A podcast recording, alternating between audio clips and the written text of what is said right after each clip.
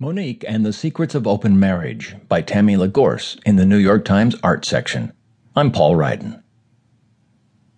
From the outside, at least, the actress Monique and her husband of 11 years, Sidney Hicks, would seem to be in the middle of a rocky marriage.